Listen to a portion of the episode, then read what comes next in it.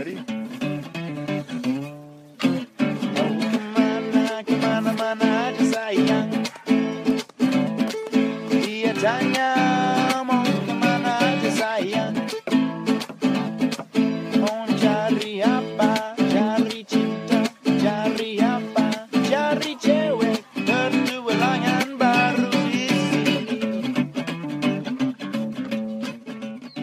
So, welcome back to Diaries of the Wild Ones. Once again, a huge thank you to Wild Earth Australia for supporting me in the adventurous lifestyle. If you guys need any gear for your next adventure, running, camping, climbing, hiking, you guys name it, these guys have it. So go to wildearth.com.au and put in the 10% discount code Diaries of the Wild Ones, all one word, capital letters.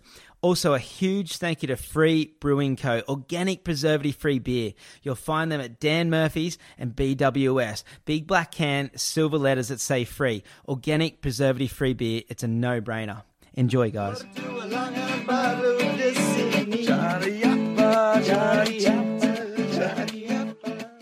So, welcome back to the Diaries of the Wild Ones. Now, I'm sorry, everyone, I haven't had any episodes out for a few weeks, and I appreciate all the messages of froth I've had from listeners waiting for another.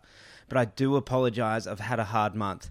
I'm in the middle of the Australian outback on the best job I've ever had, but at the same time, while I've been away, I've just gotten bad news after bad news, so I've just had to have some time off. But with that, I want to pass on to the listeners to tell people in your life that you love them because you never know what's going to happen in the blink of an eye. Tell your mates, tell your partner, tell your family. Just tell those people that are important in your life what they mean to you. And so for this episode, I want to dedicate it to my mate Chad. Chad, I still can't believe you're gone, brother. You are nothing but kind to me. I've had nothing but amazing memories with you, and I'm so lucky I got to have those moments in life with you, bro. That trip we did up to Moyo Island, north of Sumbawa, and went and dove that pinnacle, you taught me so much about diving on that trip. Or the time, the time we surfed that secret slab in Indo, and Jai and Ricky were just going ham, and then you took off and just got flogged, and I was laughing so hard, and then I took off on the next one and just got slammed on the reef. But yeah, we got to share some good waves together, bro. I'll never forget that night we had that huge party in Sumbawa at the boys' house, and I pulled out the mushroom tea and got like sixty people tripping balls, and we were laughing so hard, and you just couldn't you couldn't even stand up, so I was holding you up, and you were just melting into my arms, and we are just laughing so much. I still remember the glow in your face and how funny it was, your cheeks just so red, and yeah, it was good times, dude. And I'm like, I'll never forget those memories. I'll never forget you, mate. And I miss you, brother. You'll always be in my heart.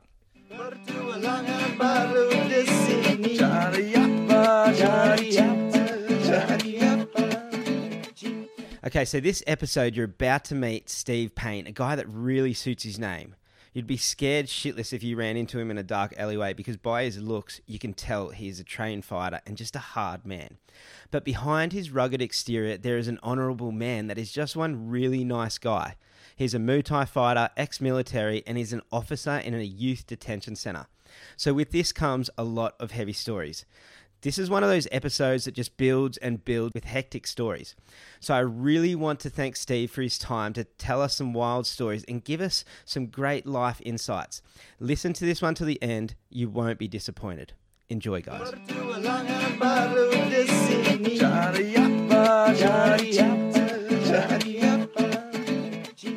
All right, so in true Diaries of the Wild Ones fashion, we're out out of the studio in the middle this time in the Australian outback.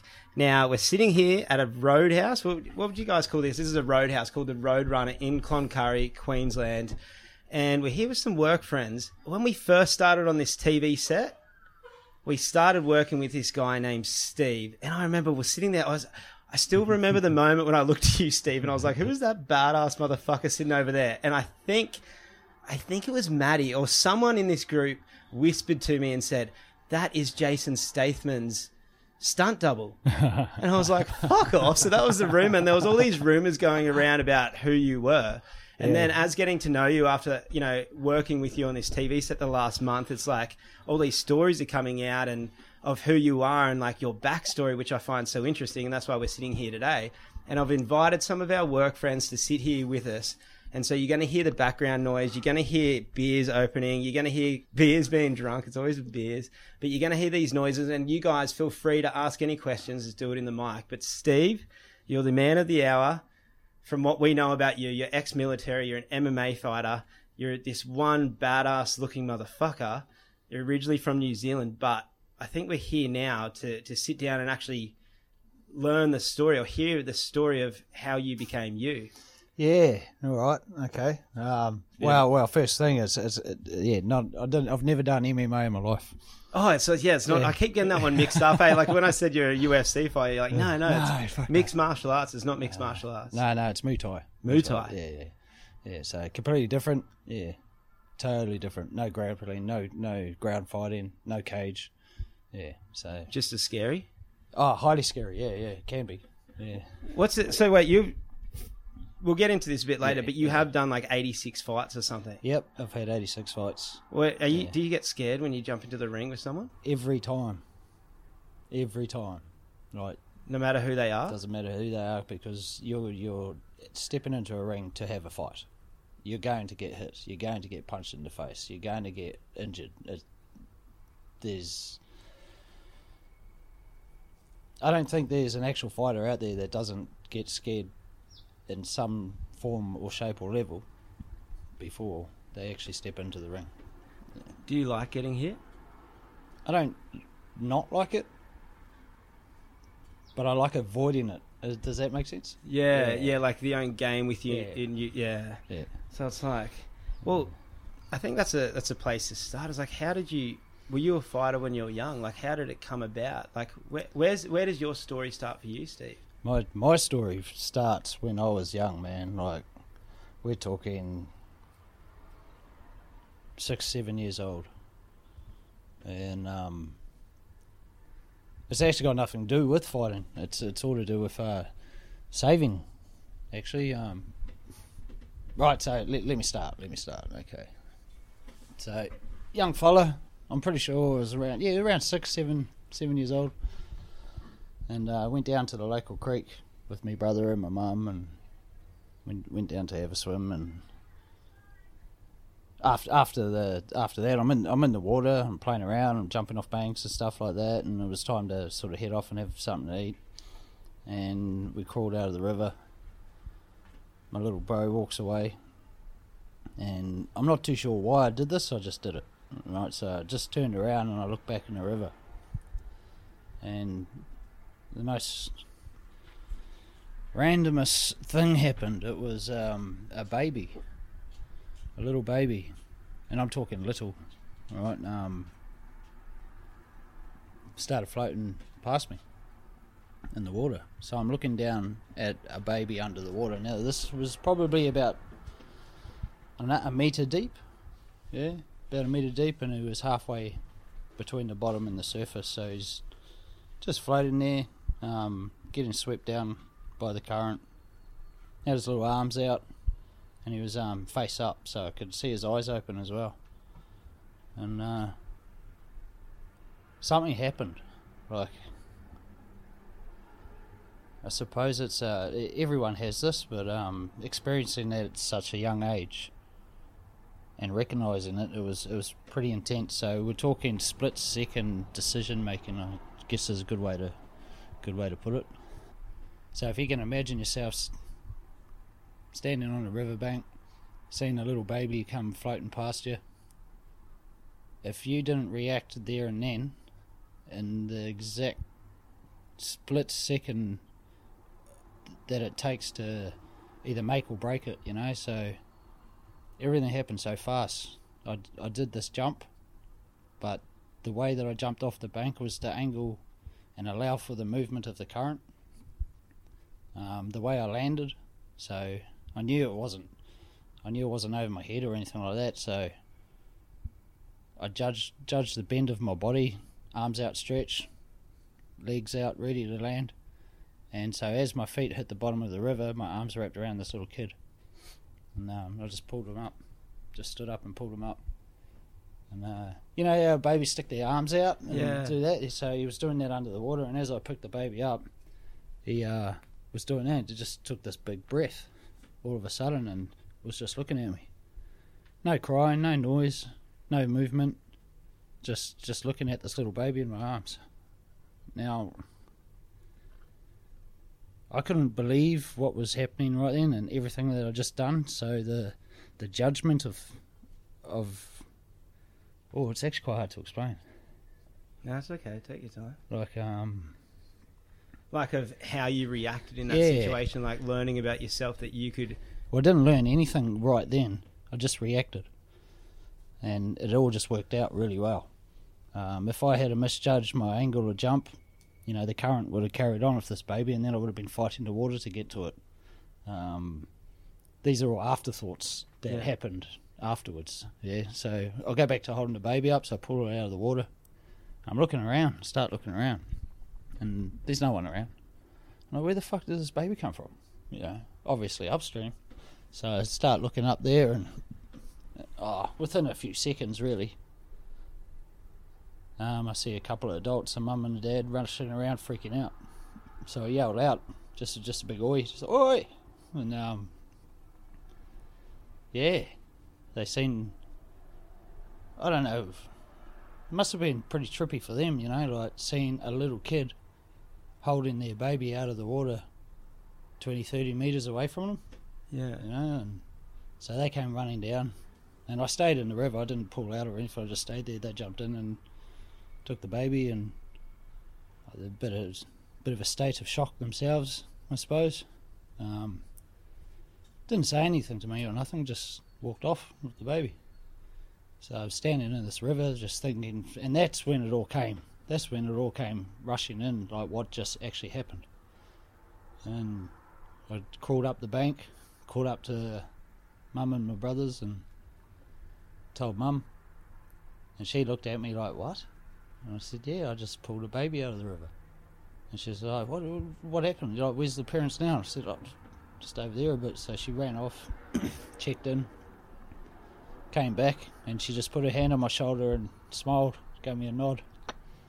Well done, son. Sort of stuff, you know. Yeah. Right. But what I learnt from that, like I was thinking about it all day, all week, all month, all year. Just this one. I still think about it now. You know, and I'm uh, 42, 42 years old now, and it's still, it's still real fresh and clear. So, big impact, real big impact on my life as a as a young kid. So, did that doing that act of like kind of saving or that hero heroic act was that something that like did you that feeling that you got from that is that something that you realized that you were able to do more of or like what did that what did that feeling or like what did that moment like teach you Um, what I'm capable of doing. what you're capable of doing Yeah. So so it's like you found your strength in that moment Yeah, yeah, like like being able to think and react within split seconds. Um, calculations, things like that, like your situational awareness, you know, and just it's just it was just absolutely mind blowing, really. When I think about it, and I and I've thought about it for fucking years, you know, I'm just thinking for a little kid to be able to react so react quickly. so quickly, not freak out. Like most six, seven year olds would be like yelling out for help or something. you know. yeah But if I had done that, their baby would have carried on.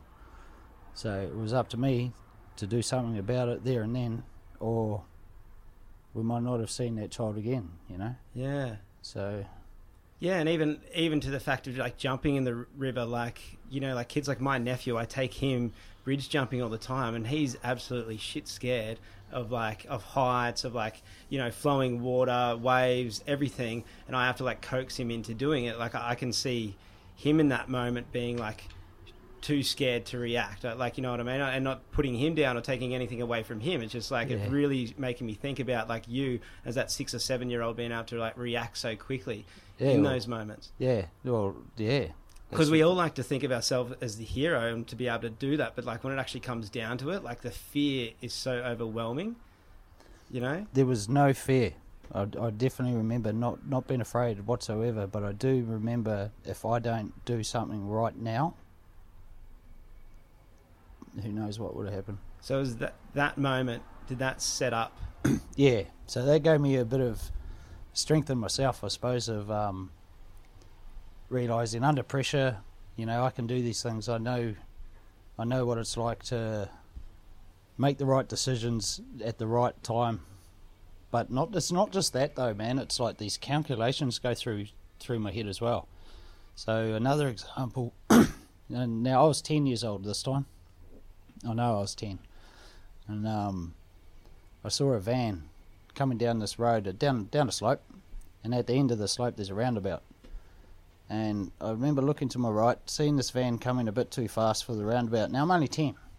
No, not many ten-year-olds can look at something like that and go, "You're going too fast for a roundabout." Yeah. Like, um, it just, I was just thought, "Oh shit, this is shit's going down."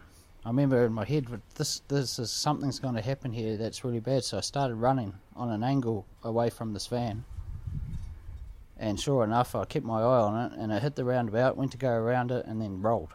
It was going too fast, and as it rolled, I don't know how many times it rolled, but it definitely definitely rolled a couple of times. By the time it stopped, it was directly in front of me.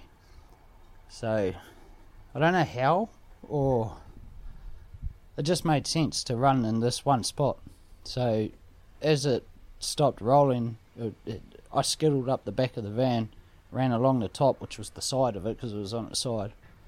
I pulled open the car door, and there was two ladies in there, strapped in, but um, the driver side up, passenger side down.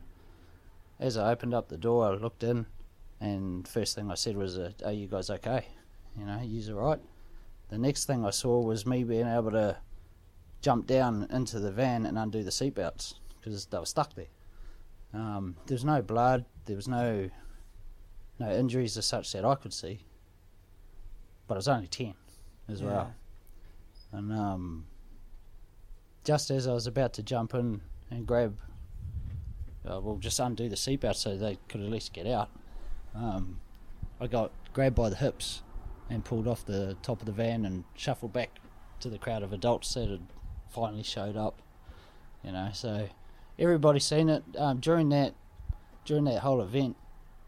What I remember was seeing what was going to happen as it was happening, running in the direction where I thought that the van was going to stop. But I also remember everyone else just standing still and looking and watching and just frozen in place.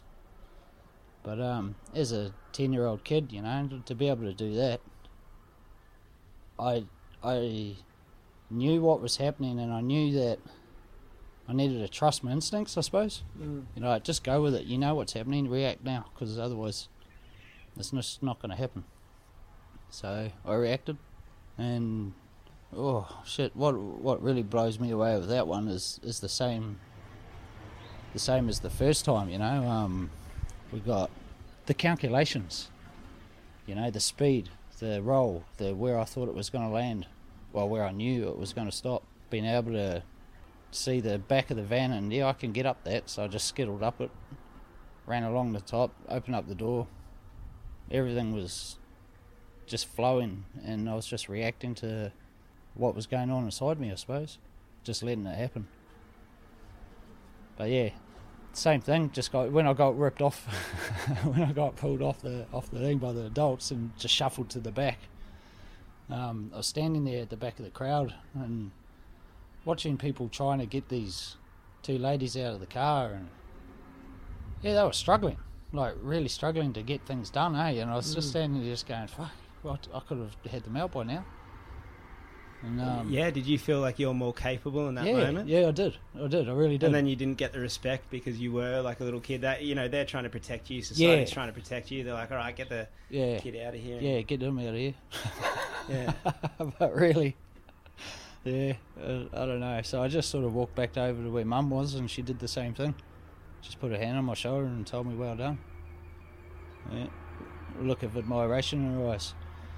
So, by the time I was ten years old, You know, to have those two major events. There was a few smaller ones too, um, where the same sort of thing happened. You know, you saw it happening, I reacted, and and I and I and I pulled it off. And um,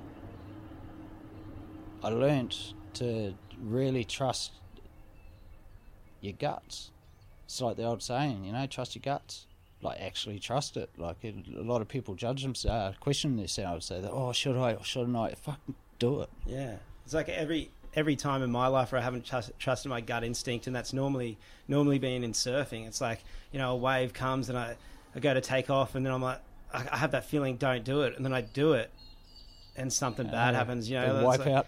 Yeah, it's like busting. I remember when I busted my knee. The last time I busted it, I had a feeling that it was about to snap, like that, and I just, you know, you push through it. You're like, oh no, no, it's just a feeling. Yeah, But it's like the more, yeah, the more you get in line with yourself and trust that, you know, it's like, well, I always kind of think like, in more of a spiritual sense, it's like you know the universe is trying to look out for you. Your body's trying to look out for you, and it's just like if you go with that, you're kind of blessed. If you don't, you're just fighting it. yeah, that's right. Yeah, yeah. So like, I guess um, the whole point of this sort of talk is, yeah, you could. I want to get it across to people like really, really listen to um, We got a your lighter, guts. anyone? Your guts. Ah, here it is. Got Here's it. the Yeah, lighter. yeah. Yeah. Yeah, so me and um, Jace, he's the medic on the on the show here. We used to go across the road from our place. We lived on a farm, and across the road was this forestry area where the neighbours would um, put their horses. We used to cruise over there on our days off and stuff like that, and um, jump on these horses, and they'd just walk around the tracks they've made, jump off, go home, do it on a regular basis. And one time we were on these horses, bareback, no saddles, no nothing. I did it. We'd just jump up on them and they'd just walk around freely. We went along this track, this new one that they'd made, and it came up to a corner of a fence. So we were following the fence line, and then the fence hit the corner and went to the left, but the track stopped at the fence. And Jason, he was on the front horse. I was on the second one, and I seen this horse turn its head, look right, turn its head, look left, and then it looked straight ahead. And as that as this horse done that, I quickly jumped off mine, started running towards his, and Jason's horse jumped over the fence. Now we're not holding on to anything, so if you can imagine just sitting on the back of a horse and having um, it leap from underneath you, you're going to roll backwards. Yeah. Yeah, and this is what happened to. He rolls backwards,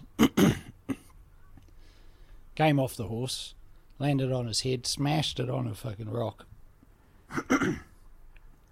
and um, pretty much knocked himself out. Right, so he's laying on the ground, blood starting to pour out of his head. I I get over this fence as my horse walked up to it, and I knew that he's going to jump as well. So I just grabbed Jason, pulled him out of the way, just as the horse that I was riding jumped over and landed exactly where he was.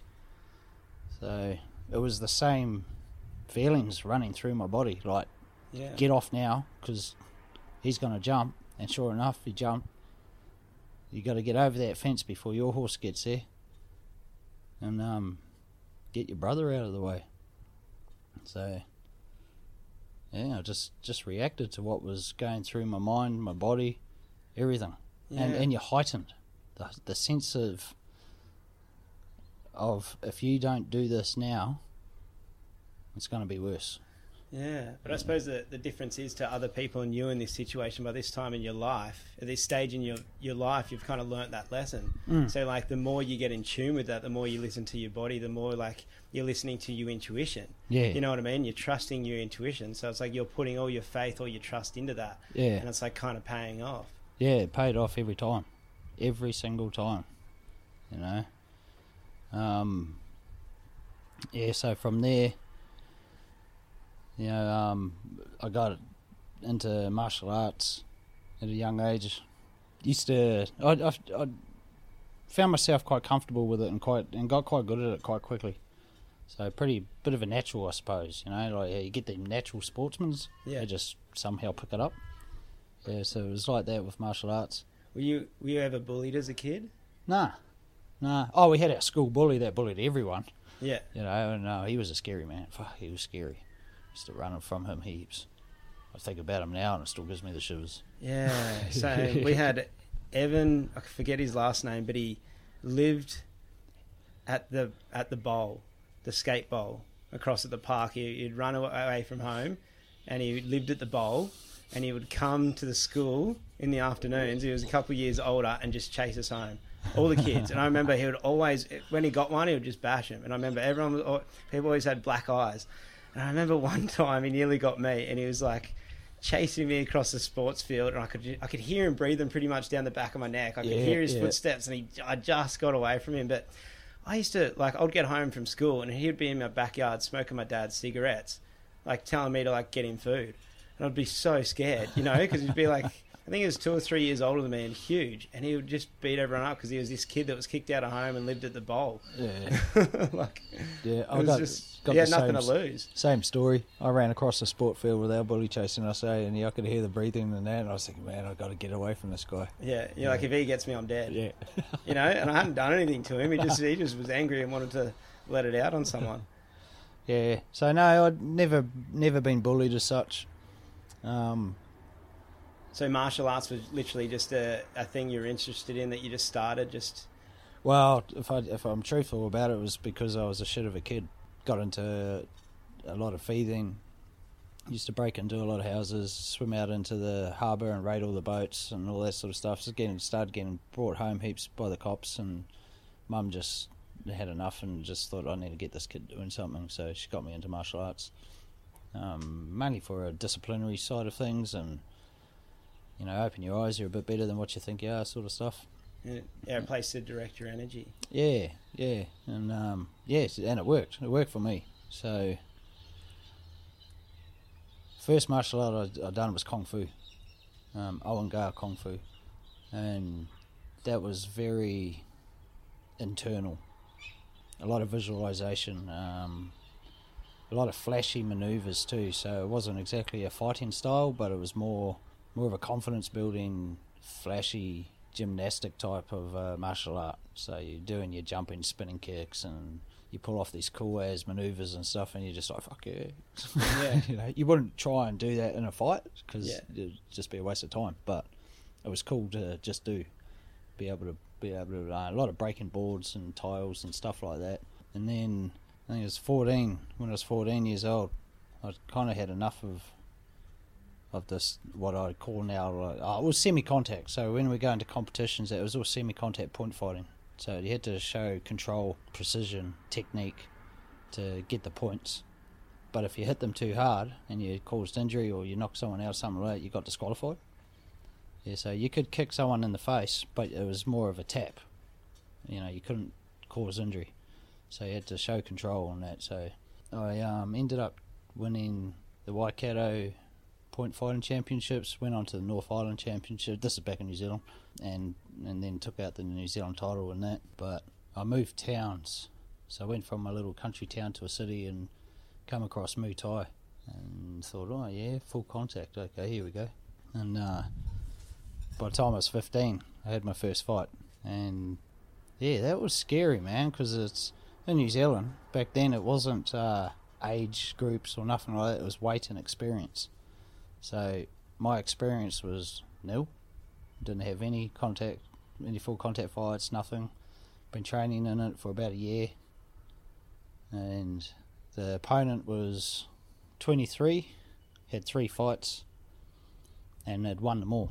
Right, so amateur amateur kickboxing, and um, I remember sitting in the changing rooms, and I could uh, the first two fight I was I was the fifth fight of the night, and the first fight cruises out, the old fighter, and he walks out, and all I could hear sitting in the change rooms was the thump, the thump of the the ring, the roar of the crowd the oohs and ahs and like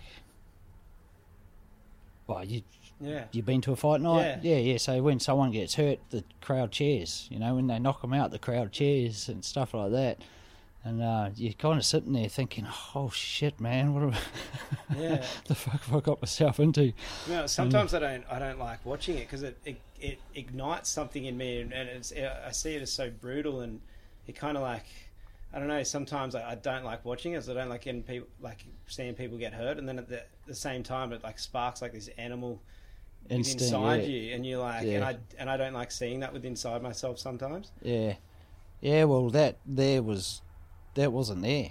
I was just a a a- a fifteen year old kid that was about to fight a man. So I was I was freaking out. I started really really freaking out. I was scared, like real real afraid, because I saw the guy come in and he's got a big black eye and he's bleeding out his mouth and limping and he's he's been bashed up, you know. And then the second fighter goes out, same thing. You hear the roar, you hear the thump of the ring, you hear the you hear the lust, oh, the bloodlust in the crowd, I suppose. And then he comes in and he's bleeding and swollen and limping and and he won the fight. You know, he's got the winning trophy. And then the third fight, same thing. Fourth fight, same thing. But as the fourth fight was happening, I really started to freak out. And uh, my trainer, he was like, "I got- "No, you've got this, man. You've you've got this. You can go out there and, and, and take this out." And I was just thinking, "Shit, man, I can't do this. I've got to pull out." You know, in my mind, I never voiced it, but inside me, I was just going, "You can't do this. You're going to get fucking snapped in half." Yeah, the, the anxiety's setting in. Big time, big time. So what he did is he he he actually ran out to the crowd and got my got my mum, and uh, she came in. She looked at me and was freaking out herself. I could see it. She was like, she just watched the first four fights, Yeah, you know, and she's like, shit, my little boy's gonna come in and go and have to deal with that, you know. But what she did is uh, stuck her hand on my shoulder, looked at me, and said, "Feel the fear, and do it anyway."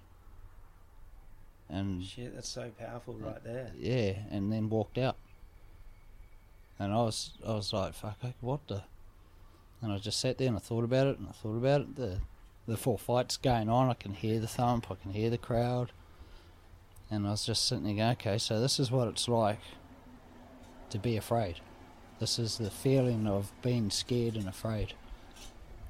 And in that moment, I kind of embraced it. I was like, thought about well when you're happy you laugh you know and you can feel like anyone can be happy and laugh you know when you're sad you cry um, anyone can sit there and feel real feel real sad and start crying no worries so this is what it's like when you're afraid this is just a feeling so I, I, I felt it I just felt the fear and Fuck, it's making me scared. then It is. I'm feeling it in my heart. Can you guys feel that too? It's make, yeah. Yeah, mine, my my heart's actually thumping right now. I think Yeah. yeah. take living it back again, and um, yeah, and then he came in, same thing, limping, bleeding, swollen, and then it was then it was my turn. So I had to get up off where I was sitting, walk up to the door, put my hands on my trainer's shoulders, and then uh, went to walk out. Now I had to walk down these stairs. It was in a pub. to walk down these stairs and then walk through the crowd. And I didn't look at the crowd. I just sort of looked at my trainer's back. And as I was walking through it, I could hear hear comments like, "Oh, this guy's tall. Oh shit, he looks he looks mean." And, and I could hear all these little thoughts. I can't not very clear, but they weren't put downs. They uh, were they were compliments Mm. and that sort of I was freaking out. Hey, I was thinking, shit, every step was hard, and then you start hearing these compliments, and you're like, oh, hang on, maybe I got this. And I stood up and got into the ring, turned around, saw the other fellow, and he was shorter than me.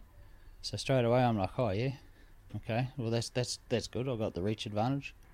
Meant in the centre of the ring, bit of eye contact, and I saw then he was doubting himself. And I thought, fuck. him looking at you was doubting Yeah, himself. he was. You could see it. I could see it. I could see he was doubting himself. He's like, "Oh man, what have I got myself? This guy's fucking tall." You know, like I was this height at fifteen, so that sort of picked up my confidence a bit. I was still afraid though. I was still freaking out because I'm still only fifteen.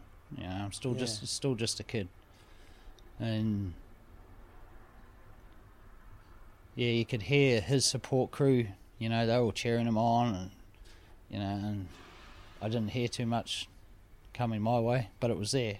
But um, just all I could hear now was people cheering him on to bash the shit out of me. And yeah, it was quite freaky. Yeah, the bell goes round one, all of it gone. All of a sudden, man, just bam, just like this. I wasn't afraid anymore, and that whole gut instinct thing kicked in again. So I was like reading situations. Like he would go to throw a punch. Um, I watch I watch the footage. Even now, when I watch it, I remember the punches and that. And if I'm showing someone, they'll be like, "Oh man, he just smashed you! Look at fucking far your head went back and that." But you just came straight back. What it was really was me seeing this punch coming, not not being able to move in time, so I'd just go with it, and it looked like he he had hit me hard, but really it, it didn't. Like I went with it. Yeah. Um, a split second decision just to fuck you better go with this punch because otherwise you're going down sort of thing. Yeah. So really, it was ended up being more of a push than an actual hit. Uh, same with his kicks. I don't know. I could just see it all coming. I was able to either move with it or get out of the way. You know. And once once I'd finished that fight, I saw. Oh, hang on. I saw a few openings and stuff like that through the first round, and then the second round, I was seeing the same opening, so I took my shot and I knocked him out in the second round. Right at the end right at the end he, he went down. Um, was saved by the bell. So we had a third round and yeah, I just every time I saw this opening I just kept hitting it and stunned him and out he went. He was bleeding everywhere. It was like a waterfall blood coming from his nose and his mouth. So I just attacked that, just kept on hitting it. And uh, that was part of the train. You see blood, you, you attack it. So that's what I did.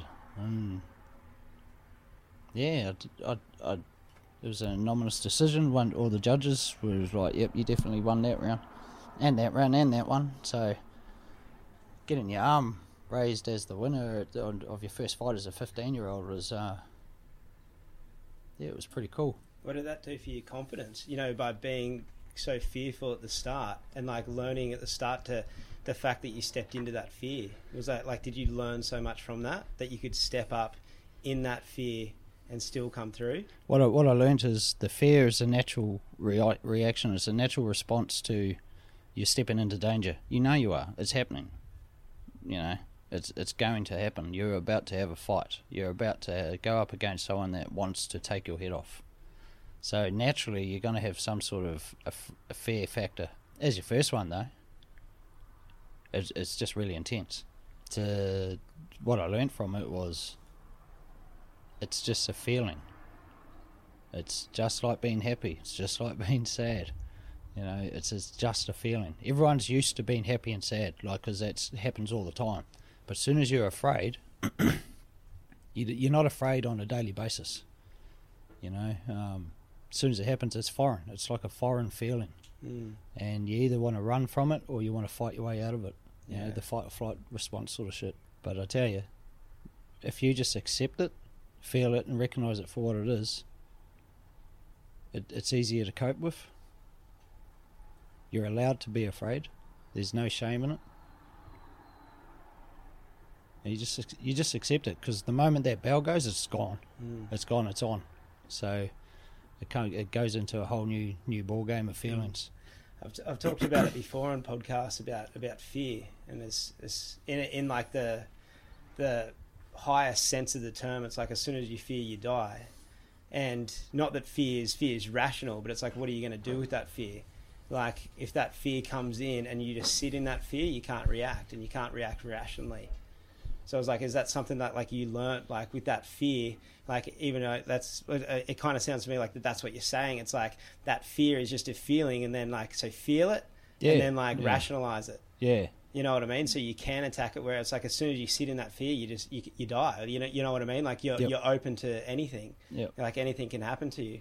And it's like in a, in a way, it's like the last few years. It's like that's something that I kept diving into myself. I remember um, when I did the mountain crossing in Iceland, I had to drop into this mountain. I was on the top of a mountain and I had to drop drop in a blind run. So I'd, I'd spot like climbed up the ice wall. I'd, hit the summit, and now I had to go down the other side. And I remember um, stripping it, uh, strapping back in the split board into a snowboard that I had on my back, and, and standing on this peak of this huge mountain and looking down. I'd never, I'd never done that level of snowboarding before or anything, and I had, had a 20 kilo pack on my back. And I remember it took me probably about 20 minutes to get up the courage, but I was like, what I it was exactly what I wanted out of that trip. And that trip is what I wanted was to be put in a situation whereas I had no other option but to go into my fear. Yeah. And I remember I had the trembles so bad, and I had, and I remember sitting there going like, "All right, well, there's nothing I can do here." This exactly that feeling. It's like this is just fear, but it's like I have to, I have to do it. You got to. You know what I mean? And if I sit and drop into this scared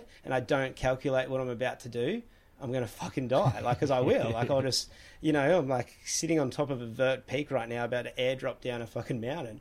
And I just remember sitting there, like breathing into it and saying, "All right, I've got this confidence." Because that's the same thing in surfing. As soon as you question it, you eat it. Yep. As soon as you're confident and you go for it and you believe in yourself, that's when you make it. Yep. And I just had to sit there and go through that. So that's that's the only way I can relate to that is like that. Like that's That's exactly what it's like, man. Like, um, yeah, yeah, yeah. You, you, you just got to learn to accept it.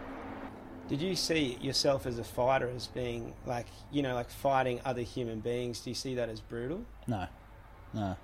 Some of my uh, look, I tell you, apart from the odd individuals that probably shouldn't be in the game in the first place, um, that you become best mates. Mm. You know, you become best mates.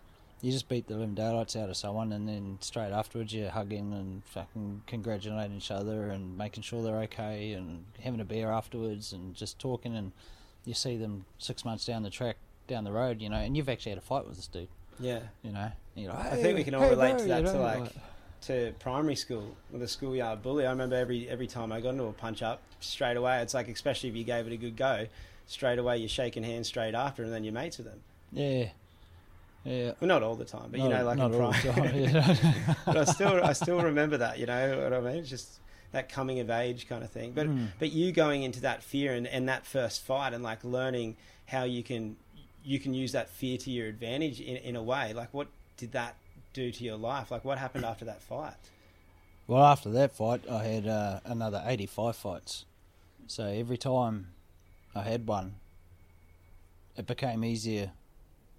The build up to it, like uh, the, my second fight, you know, like you you booked in in a month's time. You now know you're having a fight in a month. So straight away, like you start thinking about it. It's like, oh man, this is happening. You know, and then three weeks come, then two weeks, and then your last week, you're like, I'm having a fight at the end of this week. And So did you get addicted to that feeling? I didn't get addicted to it as such. It just became a part of it. It was just it's just a part of it. So What I- about when you lost? yeah, well, same thing. It's a part of it. right? the better man won. Um, but throughout all my fights, it was the ability to read what was happening. Um, right from the, the moment that you're facing your opponent, you knew that you had him. The first punch they throw, you know you've got it. You can block that. It's easy. You can dodge that. That's easy. I saw it coming a mile away. The ones that I lost must have been the same caliber of person that I would found myself becoming because they were dodging my hits. They were seeing like I remember throwing this brilliant kick one time and I thought, oh, I've got you, and he just missed. And I thought, damn it, you know. But then I'm also understanding shit. He he knows what I know. You know, he, he can read as well. He can calculate. He can do all that sort of stuff that's happening too because a, a counter strike came firing straight back. Would that scare you or ignite you? Didn't it didn't scare me. It made me more aware, and I thought, okay, here we go. Right, and this isn't so easy now. Um, and and I had to dig deeper. I Had to work harder. Um, you know, uh, four of those those fights. Oh, sorry, five of those fights that I lost was by points, and one was by knockout. So they all went on to become pretty damn good fighters, all of them that beat me. Um, I ended up like I was a New Zealand champion there at 17, I lost the title by one point, and I, I remember the moment too. I was so tired, man. I was so tired. It was the fifth round, and it was hit for hit. So uh, we both ended up. Um, if he hit me, I'd have to hit him back twice just to stay a point on him. If I hit him twice, he had to hit me back three times, and it was just constant. It was just hit for hit after that every round. So you, I was that exhausted, that tired. You know, my face is swollen. You know, I can taste the blood. I can smell it. Oh man, the the ache in the legs from just being kicked in the legs. You know, you you got to hold yourself up on these legs that have just been battered and bruised for for a good ten minutes, and right at the end of the fifth round, he threw a jab. Now I saw it coming, but I also remember thinking, "Ah, it's just a jab," and it fucking hit me square in the face, and then the bell went, and it was that that jab, that clean, crisp jab, that got me, that that got him the the final point, and he won the fight, just on a jab. Yeah. Now that guy went on to become a, a world champion, so I'm pretty happy with that. Yeah. Does it in those moments you're saying your face is swollen, you can taste the blood? Like, is there pain in that, or No, is that there's no something that comes after? No, there's absolutely no pain. It, it all comes afterwards. And that, what what is that downside? Because you're you're living these highs, like these highs on adrenaline, these highs like in the ring, like where where you're not feeling this pain. So what happens after, like the downers, especially if you have lost a fight, where you're sitting there and you're like dealing with the pain, you're dealing with the swelling, you're dealing with like the the the loss kind of thing. Like, is that are they are those moments of darkness? Nah, not at all. No, no, definitely not to me. I've actually I've seen people going through that, and you can see, yeah, that is a moment of darkness for them. But they're they're usually people with big egos um, that think they can take on the world and win. You know, like there's always someone better than you, no matter what. You know, you're gonna get older. Someone's gonna be more hungrier. Someone's gonna be more quicker, sharper. Yeah. You know, um, they're going to train an extra three hours more than you a week, and they're just going to be that little bit more on edge. You know, just that sharp a little bit. Yeah. Um, How do you take your ego out of fighting?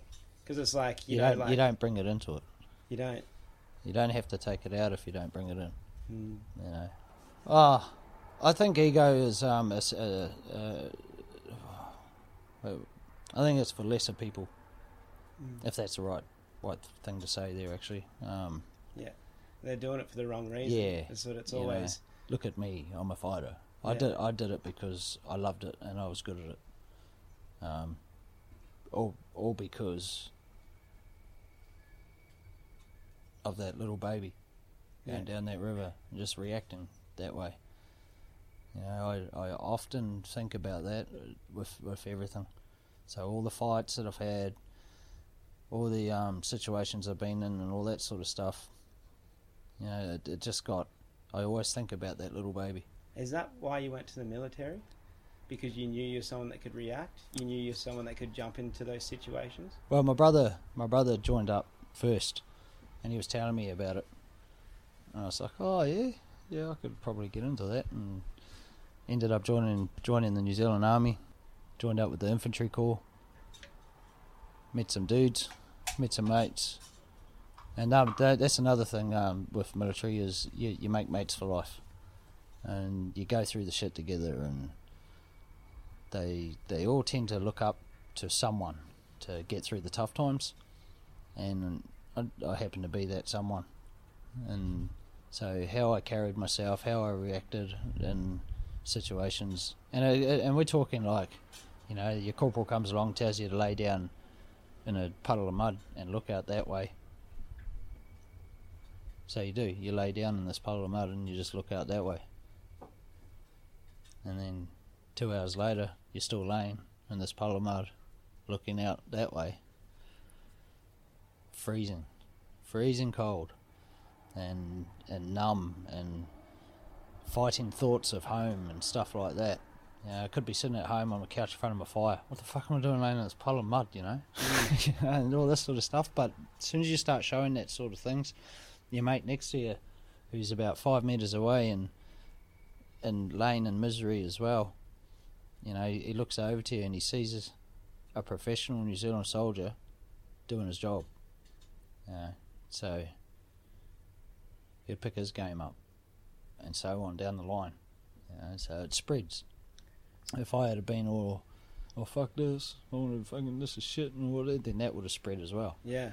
So I know that. So So just, just don't do it. would you get strength in knowing that you could be the strong one? Like, as in, like you knowing you don't want to let the boys down, like that they're looking up to you, kind of thing. Like, like that responsibility of like, It's more of a responsibility. Yeah. Yeah. I wouldn't say a strength as such, because it's it's hard, man. Like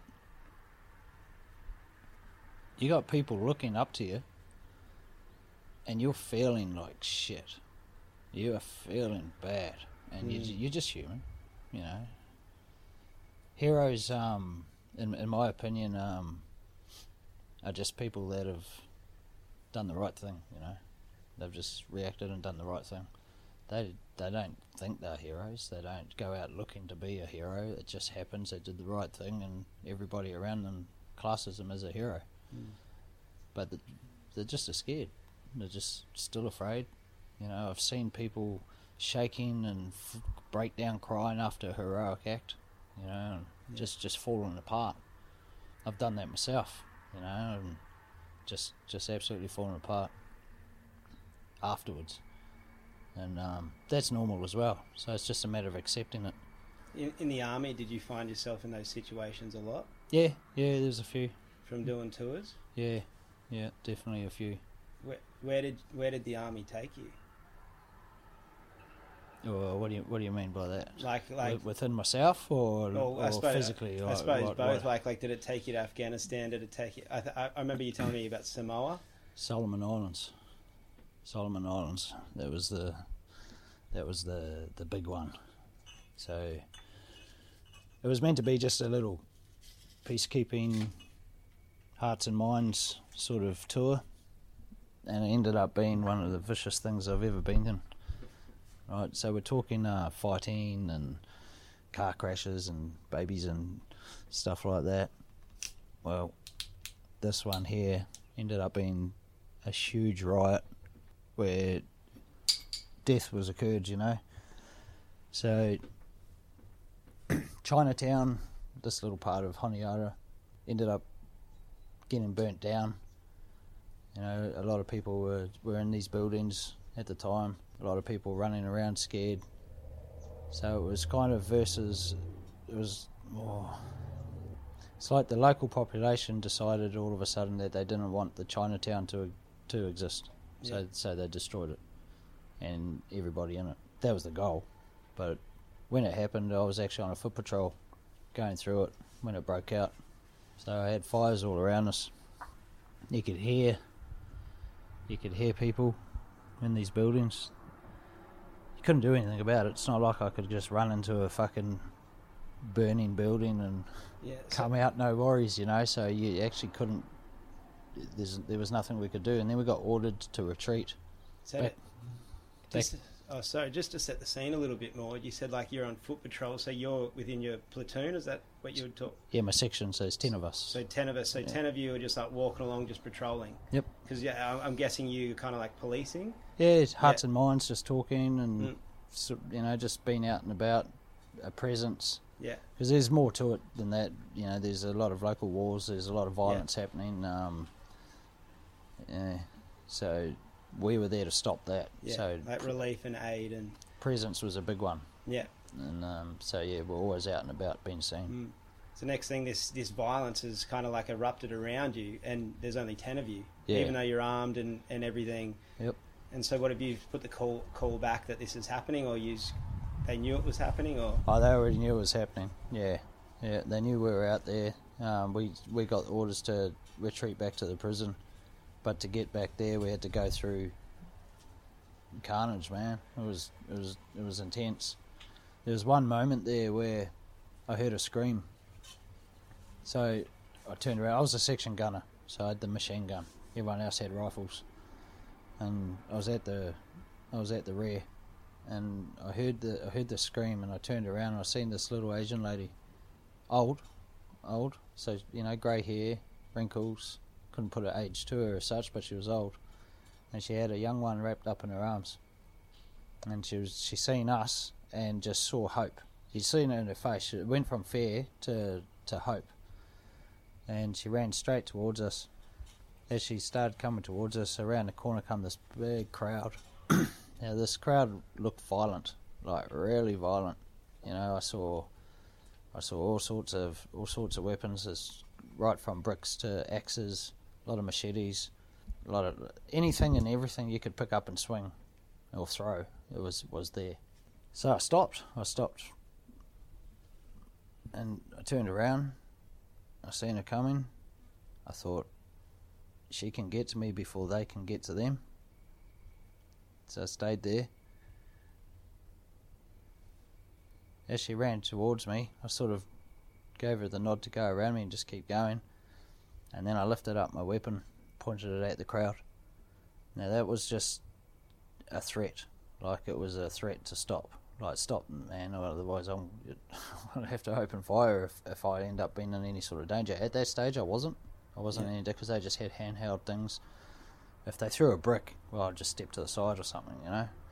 Um, but it was more of a a warning to stop Yeah. turn around and, and leave us alone, sort of thing. Um, they didn't. They didn't stop. They kept coming. They kept coming. I was yelling out. I was yelling out to stop. I was doing my hand signals. I was doing all the all the right things. I thought about firing off a warning shot. So I cocked the weapon. And then I thought, nah, if I fire a warning shot, that's just going to alert a lot of other stuff. So, Yeah. so I, I thought, nah, I better not, better not do that. There hasn't been any gunshots yet. They got it. They got within about ten meters. I would say, yeah, about ten meters. Now I'm starting to think, all right, I'm, I, this is pretty close now. And then all of a sudden, the the front line just stopped. Right, I, I cocked a weapon. Uh, I took took it off safety, and I was about to pull the trigger.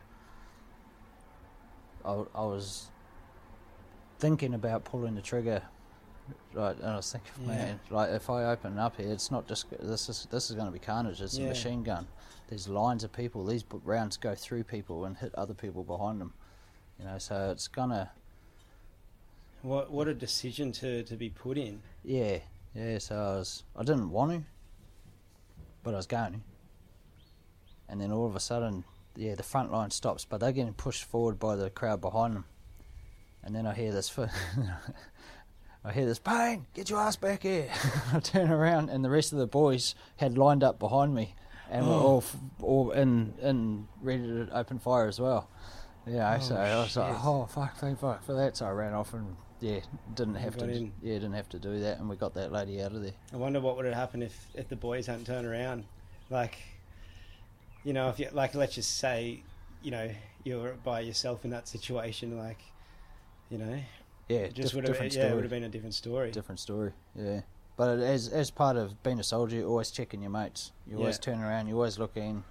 Um, since I was uh, focused on this lady and and the danger in front of me, I didn't pay any attention to Mm. what was going on with the lads. But they turned around. They saw everything. Yeah. Passed it up the line because it's a staggered formation. So Yeah. ten guys between me being the tenth one up to the front. Is a, it's a big stretch. Yeah, and that's a tight unit. You know, you've trained for that. You know, Yeah. yeah. And That's the whole thing. So, like in that moment, did you know like the boys would have had your back? Like you would know that. You know. I Yeah. suppose you're not thinking that, but you just know that they're there. Yeah, yeah. You But know- it was it was damn good to see too when I turned around and they were all there. You know, Yeah. and I was like, oh sweet.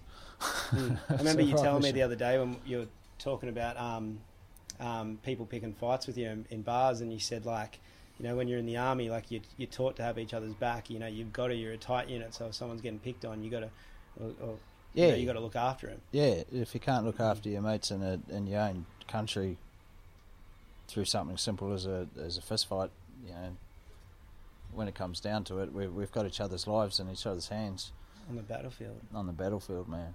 You know, Yeah. and you could see one of them get blown away right in front of you, and you still got to keep going. Wait, did that fear come back? You know, like that fear that you said you had in that first fight. Did you have that fear when you're in the army, like in situations like that? Did you see that fear come up again, and you were able to override definitely it? oh definitely like but it was it wasn't an override it was just yeah this is it like it's just normal now Yeah, like when I, when I'm in that state of, of fear, it's just normal. Like I said, it's just like laughing or crying. Yeah. Yeah. What What happened that day at the um, behind the police station? Oh, that was yeah, yeah. Well, that was um, that was on an outpost, so it's a little island, and um, we were staying at a police station, and our job then was to go around to the villages and just escort the police, and the police would explain law to them, you know, saying you know you can't do these certain things anymore, and um, yeah, it was downtime. Cruised out. I thought, all right, I need to go and take a piss, so thought I'd straight out the back of the police station. Went down. Oh, it was about five meters away from the building itself, and uh, took a slash. And as I looked down, um, I don't notice that I'd um, uncovered a bit of earth, and it, and it, there was this smooth, round, yellowy shape. And it didn't didn't quite look right. It didn't look like a rock. Didn't look like I was I was taking taking my guesses. What what is that? So I got a stick and sort of kicked it out of the way and that and un- uncovered a skull. And uh, that was that was mad. So I'm behind a police station and I just uncovered a skull. Like, Oh shit! Yeah, was it? so I cruised in and I got my corporal and I was like, man, you need to come check this out. Yes, and we got the right people out there. They dug it up and it was a female skeleton holding on to an infant. Yeah, so there was two of them in there. Do you know how she got in there? I don't know. Would that, that's as far as I know. As far as that goes, it just the the right people took over from there. Yeah. With stuff like that in foreign countries, you know, like, and you're there to kind of police it. Like, is there a lot of stuff you, like that that you have to turn a blind eye to? No, you don't. It's not a blind eye. It's um pass pass it on. So you Yeah, you use like- it. You do your job. Yeah, Yeah, and like we don't deal with skeletons. yeah, You know, so yeah. Someone else does so- that. Yeah. yeah. yeah. So how how long were you in the army for? Uh, all up, nine years.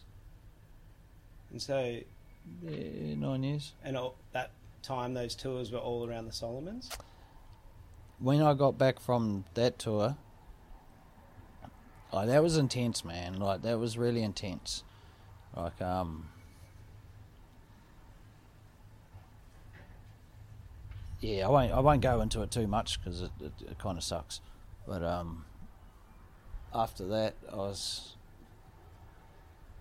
thinking to myself, you know, like that. That was alright. I dealt with it all good. I had to do a see a few counsellors and stuff afterwards and talk about a few things and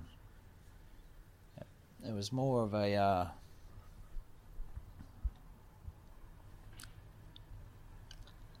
I guess an eye opener of, of like do I want to carry on doing this sort of thing. Um, Is that by seeing how brutal the world can be? yeah yeah. You think you, you like I didn't join the army to go to war as such. I I joined to especially the New Zealand army because we do a lot of lot of help more than actual fighting as such. So we'll go in there and we'll do the peacekeep. We'll keep the enemy away from the innocent people that just want to live their lives and stuff like that. So we'll definitely fight. And we're, we're classed as um, you know, some of the top soldiers in the world. And yeah, just dealing as an individual, dealing with with a lot of that sort of stuff. Yeah, it, it makes you think. It makes you think. Do I want to see that again?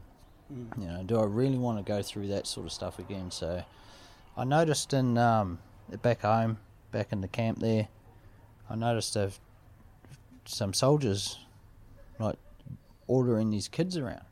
Like, there's a whole bunch of kids, and they're forming them up, and they're putting them through their paces, and really, really. And so I questioned it. I said, what, "What's going on over there?" And they, was, they were like, "Oh, that they're all the all the young criminals and stuff like that come in to be sorted out." And something inside me just went, "Oh fuck! I want to, I want to see what that's all about." And they're like, "No, you don't, man. They're just little shits." You know, and I saying, "No, I actually do. I actually want to go." So I went and sussed it out, and I guess uh, it's it's not a boot camp as such.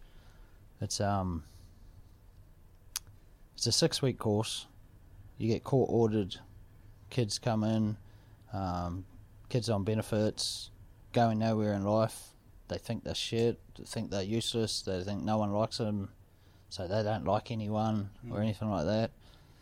And um, so they come in, they get it's more of a motivational type wake wake up call, I suppose. I suppose you could say. Um, so I got into that, and oh mate, this is where my career as a youth worker started. So I was a soldier in the New Zealand Army working with young ones.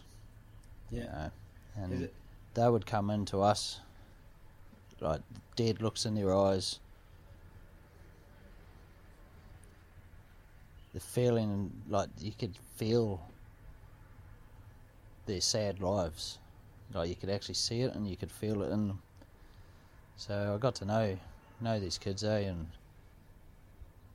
learnt techniques of breaking down barriers that they've built up over the years to cope with their lives. Real horrible stories, man.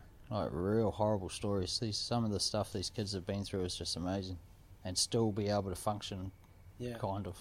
You know, um, we had a ninety-eight percent success rate of reoffenders never reoffending again. Employment, you know, they they they're out there working, contributing to the society, sort of as best best that they can do. But mainly, it was to let them know that they are better than what they think they are, because all their lives they've just been told they're shit. You know? Do you, do you feel you got into that because you saw yourself in them? I didn't see myself in them. I saw what I could do for them. Yeah. Yeah.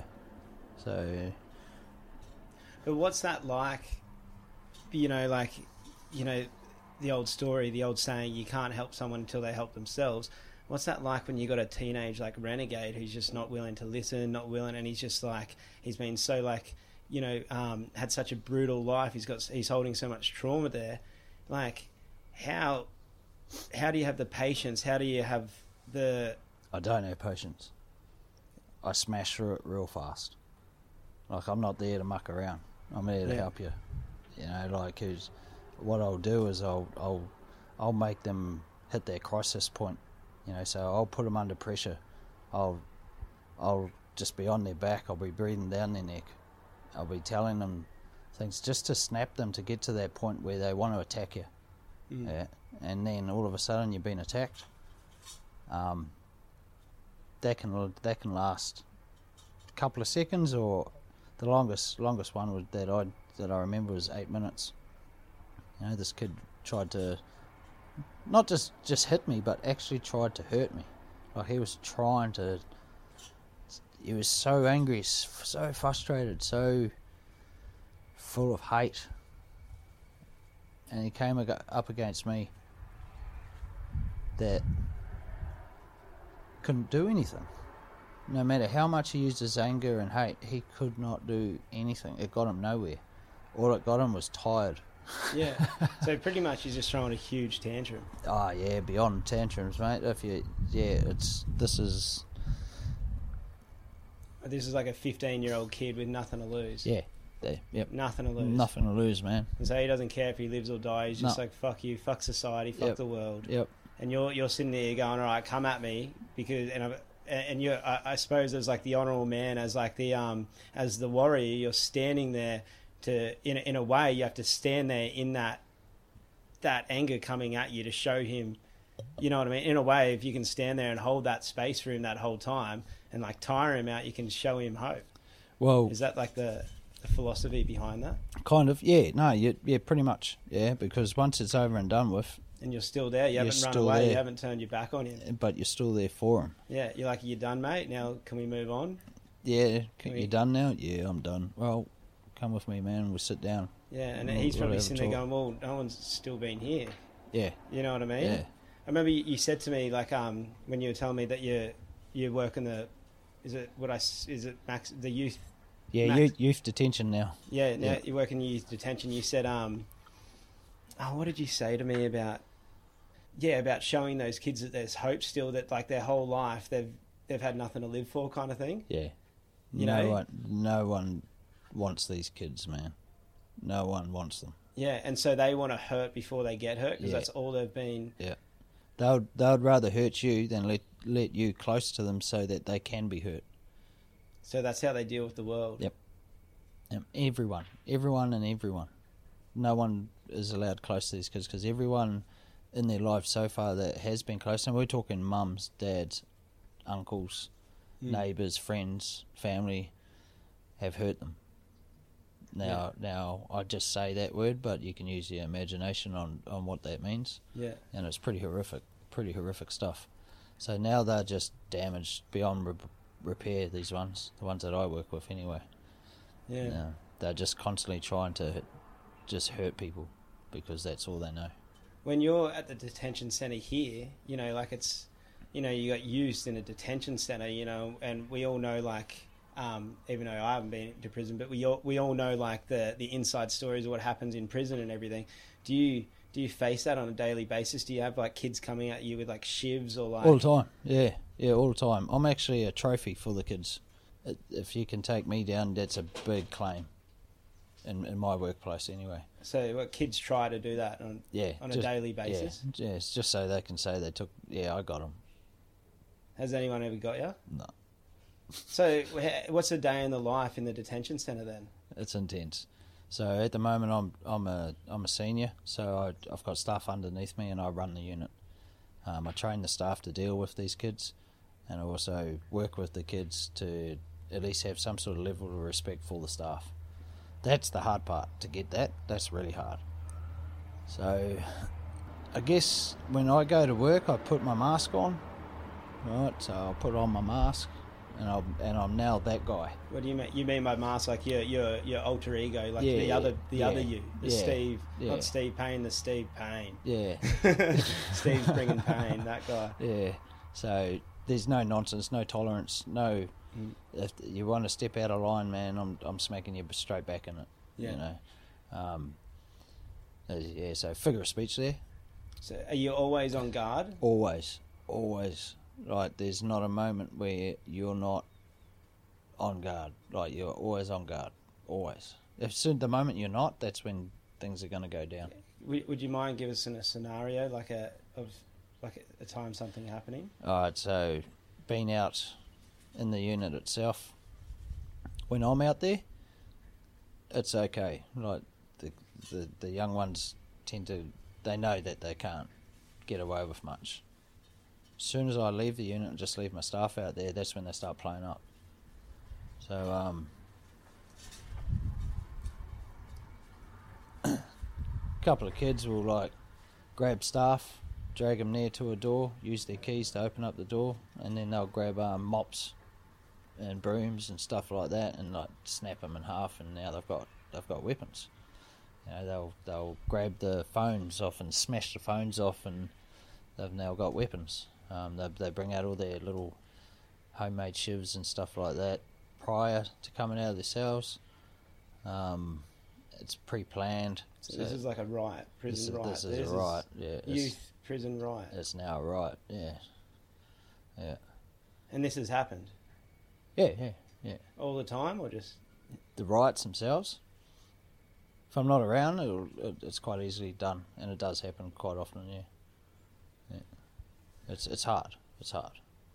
But a lot of my um, workmates have walked away with broken limbs, you know, gashes, punched in the face multiple times, things like that. And these people aren't like me. These people are there to help these kids. They think they're coming into a job where they get to work with young ones and help them. mm. They're not. They don't know that they're working in into such damaged young lives. That it's pretty much beyond help. you know. So how do you deal? So so what happens? So they've they've jumped a couple of guards, they've dragged them in, taken their keys, grabbed some brooms, some weapons. Now they're, you know, the energy in the in the in the in the prison in the detention center is Well, we've got we've got um, you know, procedures that we follow to deal with this sort of stuff. You know, like um, we've we've got the right gears that we put on ourselves. We're going to the shields, all that sort of thing. It's all verbal de-escalation first. yeah. You know, and, we, and that's the main goal is to verbally de-escalate them. But uh, you know, once they're heightened, they're in that state. It's just not happening. Me personally, I like to match aggression with aggression, but controlled aggression. Mm. So it comes down to like having that fight again, but without hurting them, like we've got set amount of moves that we're legally allowed to do. You know, you can't just go running in there with a shield and bashing kids around and stuff. They're still kids. Yeah. You know, so you've got to be able to go in there, so, like restrain them properly without causing injury, and that's a hard thing to do when this kid's trying to take your head off. Yeah. You know, you, yeah, Have you ever had one come at you with a shiv? yeah, yeah. And, uh, and what have you done? I sort of laugh at them, dance around, dodge. I'll tell them have another go. You missed, mate. Try harder. You know, and that messes with their heads. Yeah. yeah. So, yeah, I like to put on a bit of a show because at the end of the day, it's just a kid, just a child. Yeah. You know, so you want to have a have a have a shot. At, I, and I always quite often use the term. I want to go at the shot at the title, mate. All Yeah. right, all right, let's go then. Let's go. See what you got. You know, and then you nine times out of ten they just go, oh fuck this, and they drop the shiv and go, put me in my cell. Yeah, no worries. Yeah. go and open up the cell door and then they go. Yeah. Yeah. But What- um, what what are those moments in li- like when you can actually get through to one of these youths? Like when you ac- can actually get them to see the light, when you can actually get them to, like, Well, that that's the ultimate goal. That's the ultimate goal, man. Back home, I could do it regularly. Unfortunately, over here, and this is just my opinion, is um, there's too much rules and regulations on how to work with these children. You know, um, it's all trauma informed training and stuff, and there is a place for it, but it's not the be all and end all to help these kids. Yeah, sometimes you've just got to be because it doesn't relate to their world, nah, doesn't. because their world is a brutal world. hmm So if you come up with, with all flowers and roses, they're going to go, "What are flowers and roses?" Yeah, they'll burn them. Yeah. Yeah, it's it, it, it's funny But too. if you if you turn up and you match them, you know you can be like, yeah, that you as a as a man that can control his aggression, can, can control his feelings, and can put it into a positive space and show them, you know, like you just tried to kill me, man. Mm. That's all right. That's the honourable man. I, there's a there's a thing um, in Zentori, the samurai, and uh, the emperor. You know, gets his. The emperor sends the samurai around to behead this guy for for raping and pillaging. I think it was something like this. So the samurai goes around to this guy's house and he knocks on the door, and the guy comes to the door and he says, "Oh, I'm here to behead you," and the guy spits in his face. So he withdraws his sword and walks away. And the next day he he comes around and the samurai knocks on the guy's door and he opens his door. Says, "Oh, the emperor sent me to behead you," and he spits in his face, and he walks away. The third day he goes around and he says same thing. He opens the door and the the, the rapist stands there and says, "Oh, you've come to behead me." He says, "Yeah," and he pulls his sword out and, and cuts his head off. Now, the the moral to that story, I think I think it was Bordeaux. It was in Centauri anyway, but um, was like acting out of love still and compassion, like being able to strike still. So it's like one is striking with anger. The, the samurai wouldn't strike with anger. When the guy spat in his face, he wouldn't strike. Hmm. You know what I mean? But it was like the thing was, it was like everything has its place, and so like I'm relating to that to like this. It's like those kids, you know, they're striking at you. You know what I mean? But you're only striking back in love. Yeah. You're only striking back in like you know to protect yourself, but to say like you know like showing like love. You're not doing it out of anger, and as soon as you do it out of anger, it's not going to get anywhere. No, nowhere. You just you just feeding what made them into these kids already. Yeah. Yeah. I think that's a pretty powerful thing to do. And like I, I remember it happening to me like when I was a kid, you know, like you know, like losing losing it and someone being able to stand there and, and then hold that space for you, you know? Yeah, no, it gets intense. So what's next for for you then, Steve? Like is is would you say that that that's your like why you've been put on this earth? Would you say like that I think I've already achieved that back home in New Zealand. Over here, it's it's too frustrating for me, man. Like, I'm I'm bound too hard out by rules and regulations to actually be able to help these kids. So, it's actually very hard. Knowing that I can actually I can work with these kids and get them thinking that they are a lot better and they don't have to be these people that they think they are. But to get to that stage, it's so intensive that it's classed as you're you're reliving trauma in these kids. Yeah, You know, so they don't allow you to actually do it. yeah, Yeah, and that's hard to deal with because I know that when you do, you get results.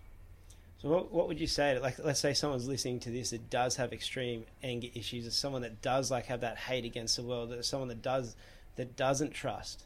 You know what I mean? You know, like you meet those people that just are so against the world and just don't trust anyone. Mm. You know, like what's your advice for those people? I can't give them verbal advice, man. yeah, It, it it's I'd, I'd have to I'd have to meet the person, and then go with whatever happens from there on in and lead it, mm. lead it. It uh, it all comes down to that whole gut instinct, dude. Right, Mm. that whole gut instinct, you know. Yeah, it's a bit of a shame, but it's just how it is these days over here. Yeah. It seems to be like the gut instinct is like that is the instinct of the fighter, that is the instinct of the honourable man. And I kind of like in this conversation, like you've shown your honour within you as a fighter. You know what I mean? By saying, like, you know, like explaining, like, the no ego, explaining, you know, like you, how you live your own truth. Something I've been thinking about a lot lately is like honour. You know what I mean? I, I see you do it. I see you do it with the young fella that you work with here. It's like, you know what I mean? You lead by example Mm. you know you're showing like you you have that honor but you still have that strength you know it's this and i always think about like it's weird i wrote on my phone this week as a reminder to come up every morning like be your own hero because i always think about the hero to be your honorable self. To be that higher version of yourself is the hero. But who's the hero? The hero is someone who has to go into their fear. The hero is someone that has to dance in the underworld. You know what i mean? They have to Mm. ha- they have to go into their fear to dive down into the underworld to, to fight the dragon. You know what i mean? Yeah, you know, it's like love versus ego. You know, definitely. You definitely have to do that. I like that, man. I like that. no, it's just something say. It, it was weird. It's something that hit me. hero, yeah. It was something that hit me in the um when I was in Iceland last time, when I was in the mountains, and I was like, the mountains have such power there, and you. And I was looking at them, and I suddenly had this realization of like the idea of gods and what gods are, because you're sitting there looking at so much power, and they're and they're so um they believe in you know trolls. They're so um, what's the word um. You know when you believe uh, they're so superstitious. Yep. And I started thinking about like the, the idea of gods, you know what I mean, and that Mhm, power, mhm. and like to dance in this like realm that I was dancing in, you had to go into your fear the whole time because evil was all around you. By, and by evil, I mean like harsh environment, Yeah. you know. yeah. And I started thinking about like that in life in every scenario, like being the honourable self. Is no, you know, you have to have that strength to stand up for yourself. You have to have that strength to say like, but still with love, to be like, hey, this is not okay. But it's like I'm still going to be here with love and hold that space. But it's not okay.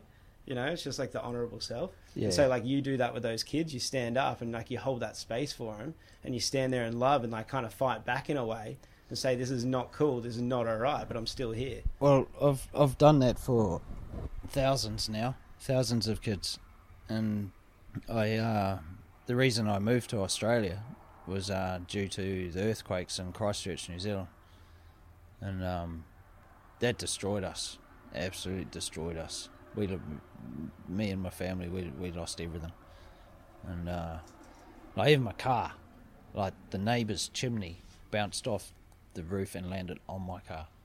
Yeah. like what the fuck? Yeah. you know, Just took down everything. just fucking smashed it. So, um, that that that experience there, you know, that that's another one. It, it was all reactions. So it was early hours of the morning. Everyone's asleep. You know, I've got my twin girls in bunks in their room. I've got my my oldest girl who's sleeping in a single bed in her room. There was me and my partner, and we were we were out to it. And then we get woken up to this violent sound, and I was being shaken out of the bed. Oh, probably about a foot high, you know. So you, you you're coming out of, off the off the mattress at least a, a foot high. It was rocking it that much. Um, instantly, instantly, it was an earthquake. I knew it straight away. But you couldn't. It couldn't be anything else. Um, so the first first thought was, got to get to the kids. You know, I've got to get to these kids. Um, so I told I told Tash at the time, um, get get to Tyler, like just get to Tyler and get in the doorway, and I'll grab the twins. So I jumped out of bed, and the ground's moving from left to right by at least a meter. So you got to get through this my bedroom doorway, and it's moving a meter each side. Oh, how? Yeah, mm. everything is moving a meter each side, and you've got to run through that doorway. So, you, and mind you, you're just woken up too, so your body's asleep. Your mind's not. Your mind's like alert as hell. So it's react now. So I timed I timed the door and I had to do this this crazy side step run just to be able to move with the way the ground was moving. And I went through through my doorway and I turned to my right, had to go down a little little hallway. While this is happening I could hear picture frames falling off the walls. I could hear all the plates and cups coming out of cupboards. I could hear like smashing, the rumble of the ground, the the just the noise of everything falling apart around you, and the the screams from from the girls. You know they're freaking out. Um, so I got through my doorway, and then I turned to my right, looked at there, and the, I've got a slamming door, so their doorway is moving away from you and then coming closer towards you. So their their door's slamming as well. So I've just ran straight at it, shouldered the door because it, yeah, it knocked it, it slammed into me. Turned around and here's the bunks. Like they're on bunks in an earthquake. Seven point one on the Richter scale. This earthquake was, and um, my little girl up the top, Ruby, she was sitting there just hanging on, just just rocking around. And I went to reach up and grab her, and the bunk bed, the top bunk bed, smashed me in the chest, which sent me flying. And as I hit the ground, their chest of drawers fell on me. And in that moment there, I just went, fuck this. And I just superhumaned it, man. Like, it's, it's amazing. Like, I think about it now, I'm just like, how did I do that? But I just stood up and threw, flicked it off me like it was nothing. I remember big, solid chest of drawers. I just flicked it off me. Like, it wasn't even there. It's like, like I've a seen you in the gym. It doesn't surprise me. I've seen you in the gym. No, no, but But um, yeah, threw threw that off me, and I was like looking at these bunks again, and I timed it. And this is that whole split second thing. Like I was just going with reaction. Like I knew that if I didn't do this, something was going to happen. And and the twins were only little. You know, I didn't want her coming off this bed and having jaws and shit fall on her. So I just gunned it straight at the at the bunk bed, latched onto it. I shouldered into it and latched onto it, and then reached up and grabbed Ruby, and pulled her in. She wrapped herself around my neck, around my wrapped her legs around my waist. While I was doing that, my other twin girl Bailey just bear hugged my leg. She just jumped on. just jumped on and grabbed my leg. So I had Ruby all latched onto my chest and around my neck, and I had Bailey around my leg. And I was just like, just hang on, girls, and just hang on. And I could feel they were like, they were they were They were like magnets, man. They were just like clinged on. So I got into the doorway with the slamming door, um, put my back on that, locked myself in the doorway, and called out to Tash, and she was sitting in the doorway with the other with my other daughter Tyler. And that moment there, I've never been so terrified, bro. Because that's your family, man.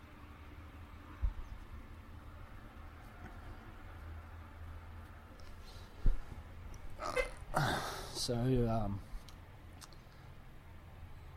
I couldn't get out of the house. There was no way that I could get out of that house with everyone. It was um,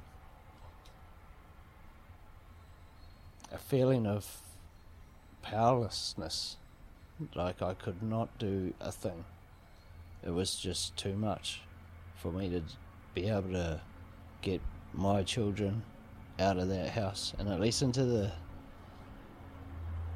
safety of, of open ground or something. Yeah. It kept going it kept shaking. The noise got louder. All I could hear was smashing all around me. Windows busting. You know, um, just the noise was just. I've never heard the earth make a, a growling noise before, and that's exactly what it was. It was, it was nasty. Um, it seemed to go on forever, eh? But then it stopped.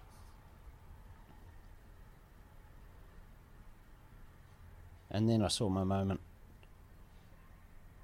So I, I ripped Bailey off me, ripped Ruby off me, clung them to their mum, and just said, "Just stay there. I'll be back." Went down the, went down the hallway into the lounge room,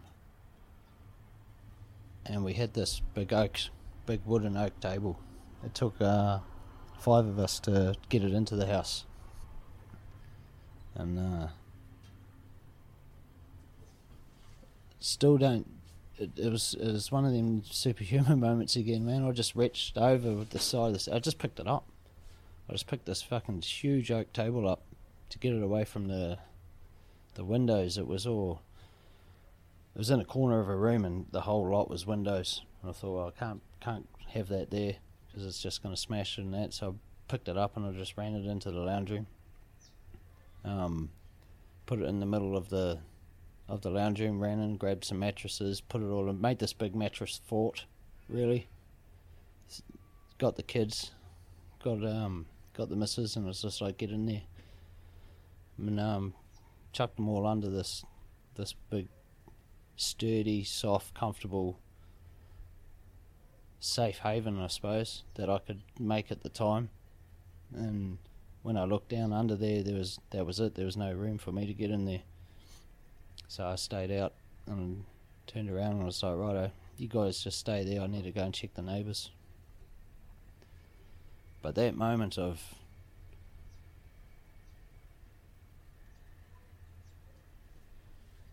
I've always been able to do something. Yeah.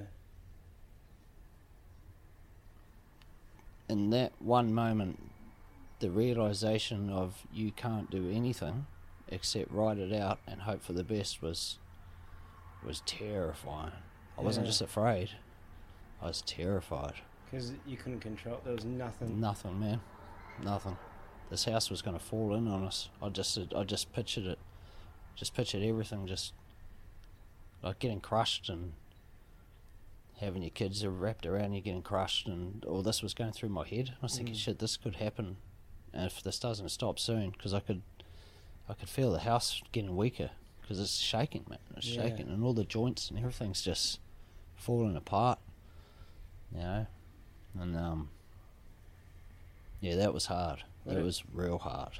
What did that that do for you? Like, like I've had one moment like that, which is the first episode of this podcast, and that's when I got kidnapped in India, and that was like the the whole thing about that was I was in this moment where I always thought that no matter what, I'd be able to do something. Yeah. And it was like this moment that I couldn't. I felt so powerless. Like, and, and it was something that after I, I completely broke down. It wasn't. It wasn't even about the the trauma I'd gone through. It was about the fact that I didn't have this. I suddenly was powerless. Like whatever was going to happen was going to happen. Mm. Like what that trauma for you is that like the first time you being in that moment was that what it was? Just complete, just no power, just nothing you could do. Like, like how did that make you feel? Like how did that reflect on your life now? Now, Yeah, like knowing that that's a possibility sometimes.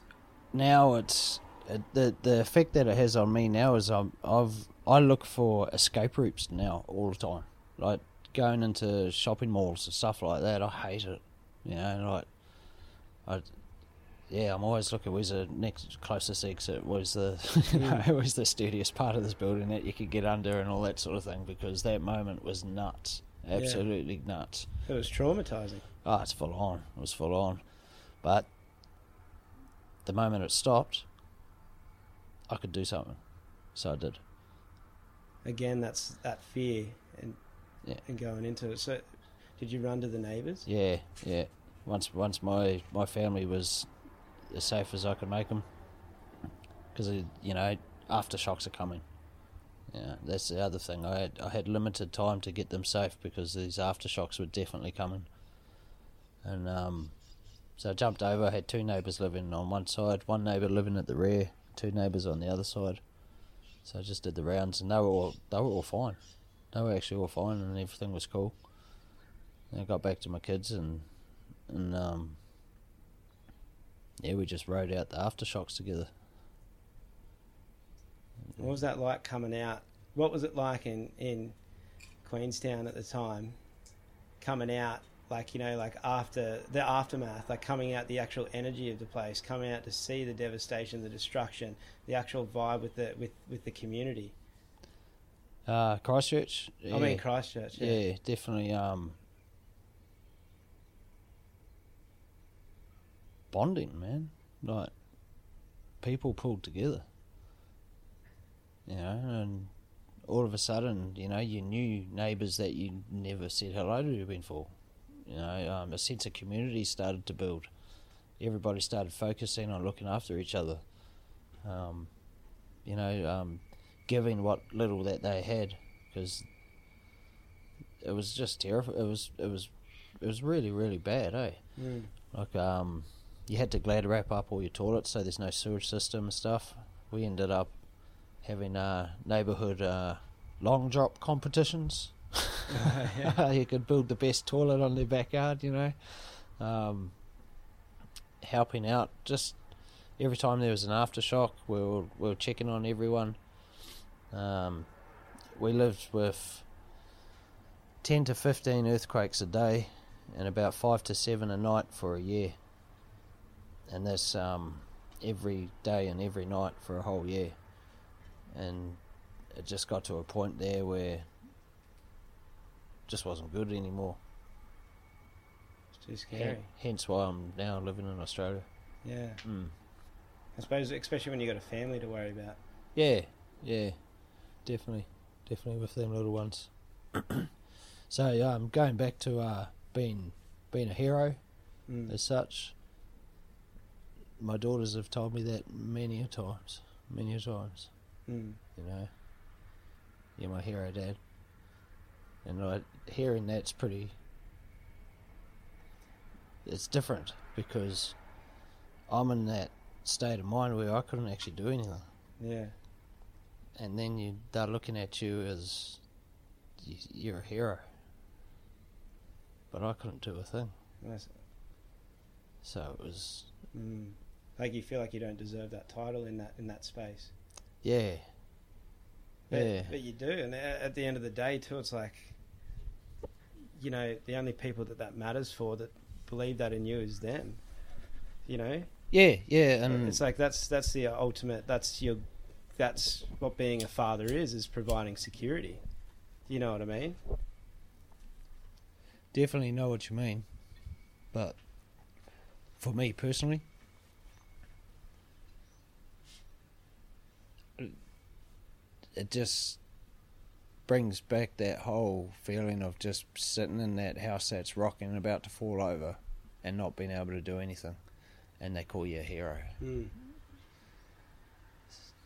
It's, it's kind of conflict. Con, uh, yeah, it's a bit conflicting within myself. Yeah, But I'll never take that away from them. yeah, You know, I'll never, I'll never say no, not to them or anything like that. But yeah, it's it's it's interesting. It's it's pretty hard to live with.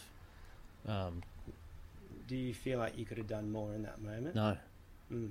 that 'Cause you that's couldn't, that's that was one- the whole thing. that was it. There was nothing that I could do.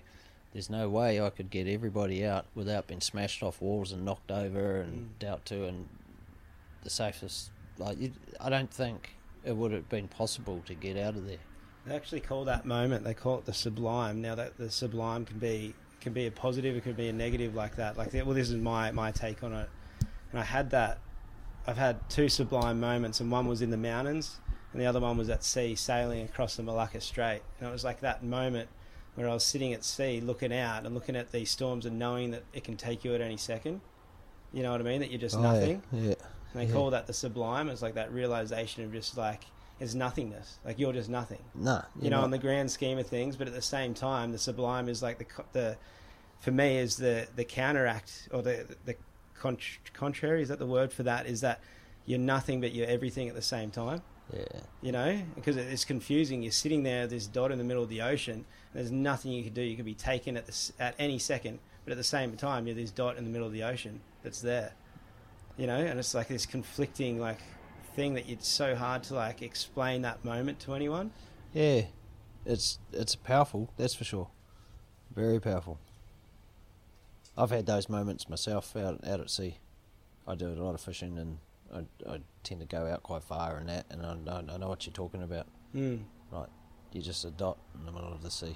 Yeah, and that ocean can take you at any time. Any time. you know if that you know it decides to turn and that's the thing it's like i, I remember when i um, interviewed alyssa azar about being the first or the youngest aussie to climb everest she said you know like everest let her live you know what i mean it's just like that the mountains let you live you know what i mean like Yeah. mother nature lets you and like in that moment it was like in a, in a She- way she spared us. there was nothing you could do Mm. you know what i mean it was up to mother nature but it's like it let you walk away from that Yeah. but that's the hardest thing to like to to acknowledge sometimes is that like you know there is like this thing that's so much bigger than us sometimes Mm. it's humbling Yeah, but at the same time it's traumatizing like like that experience you had Yeah, I don't like that word.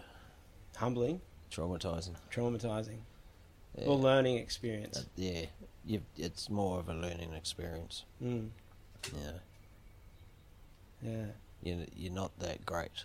yeah yeah You can do the best you can, man, but you're not that fucking great. I you know my, my neighbour said to me not too long ago. He said, "Um, oh, he was doing something." I said, "Oh, I'll, I'll do it, mate. You know, just in case." And he goes, he he said, "Um, he goes, look, if it's my time to die." No, what he say? He goes, "When my time's up, my time's up. I'm not going to fight it." Yeah. You know what I mean? And he, he he's he's this Sri Lankan Buddhist guy, and he, he started talking to me about the idea of accepting death. And once you do that, you can live your life free. Yeah. And it was like the most interesting conversation. And basically, it's just going into that fear. Yeah. Once you accept the worst possible outcome, you know what I mean? Like like you were saying, like that first fight, accept it, feel it. That's the fear. Now go on with it. Yeah. Live life. Feel you know, it, if your it, time's up, your time's anyway. up. You know. Yeah, a lot of lot of um. There's a lot of lot of little short stories through that whole period of those earthquakes for the year, and one of them was uh, I went and done another neighbour check. Like every time there was a decent sized sort of earthquake, you you just naturally went and checked your neighbours. The ones at the rear, they were an elderly couple, and I'm talking elderly man. They were in you know late eighties, and I went around there one day and they didn't answer the door, but I could hear the wife. She was kind of making a. a oh, it's hard to explain what noise she was making, but it was a whimpering strain. Would be the best way to describe the noise that I could hear. Um, the door was locked, so I just thought, right, I'm going in. So I kicked open the door and what I saw there was, you know, our majority of the older folk have a big china cabinet full of all the Yeah. all their bits and pieces and stuff. Well, this their their one had fallen on on the husband, right? Had fallen on him, and she was there trying to lift this huge cabinet off her husband. Now, and she couldn't do it, but she was not going to stop trying. You know, she wouldn't even stop to open up the door. Yeah. You know, she she had latched on. She was old, frail, and she was given everything that she had to try and at least just lift this china cab so he could get out. And um, that was a humbling moment. Mm. Just seeing that. Like as soon as I opened the door, I saw it and I, and I jumped in and, and, and I got this. I just picked it up and the dude crawled out. You know, he was a tough old bugger, man. He sort of fucking crawled out. He's like, "Holy shit!" Yeah. Thank God you came along. I'm looking at him, going, "Fuck, I want to be like you, man." Yeah. You know, but um, the the first moment of of seeing this little old lady who's been married to her husband, oh, fuck, six, 60, 70 years, just wouldn't give up Yeah. just would not give up. And even though she couldn't do it, she, it didn't matter. She was not gonna leave her husband's side to even just open up the door, knowing that I check on them after every decent sort of earthquake, knowing that I was behind that door, she was not going to leave his side, you know. And, yeah, Yeah, so- powerful, eh? so that was another follow your follow your instincts, man. Like they're not opening the door. I can hear something's not right. If I get this door open, so I just kicked it open. Yeah, I think this is this this podcast here, and like every every podcast I do has like, you know, insights and powerful lessons. But this one, this one has such powerful lessons in it, and, and there, there's the t- there's the two main ones for me, and that's like following the instinct, like believing in yourself, like really believing in that gut feeling and going with it, following that. And the other one is um, is going into your fear. You know what I mean? Like a- acknowledging that that's just a feeling and like letting it go to be able to step forward and, and act rationally. Yeah, It's like, so what, what could you say to someone now that like wants to do something but is just too fearful for it? You know, like something that where someone in their life, like they're just, you know, and we see it all around us. I have it in parts of my life where there's things that just give me anxiety, like just make me so scared. Like, I, I I've I've never been a one for having the right words to tell people that sort of stuff. Um, all I can say is, is accept what it is. It's okay to feel that way. yeah, It's normal. You should feel that way, but it's just a feeling. It's not crippling. It's not going to stop you from achieving anything. It, Yeah. it, you've just got to accept that it's just a feeling, and tell yourself, you know. Like I've said it a couple of times already. You know, when you're happy, you crack up laughing. You don't stop yourself from laughing when you see something funny. You know, Yeah. you, you, you crack up laughing. You know, um, something sad happens. You know, like you, you're going to be sad. You don't stop yourself from being sad. It just happens. But since you're so familiar with it, it's okay, and you can just carry on. yeah, But when you're when you're afraid, frozen in terror, and you let that override your senses and your ability to think, that's that's where oh what what should it? that's where things go wrong Yep, they go wrong. because you can't rationalize it. No, It's all irrational thoughts from that. and it takes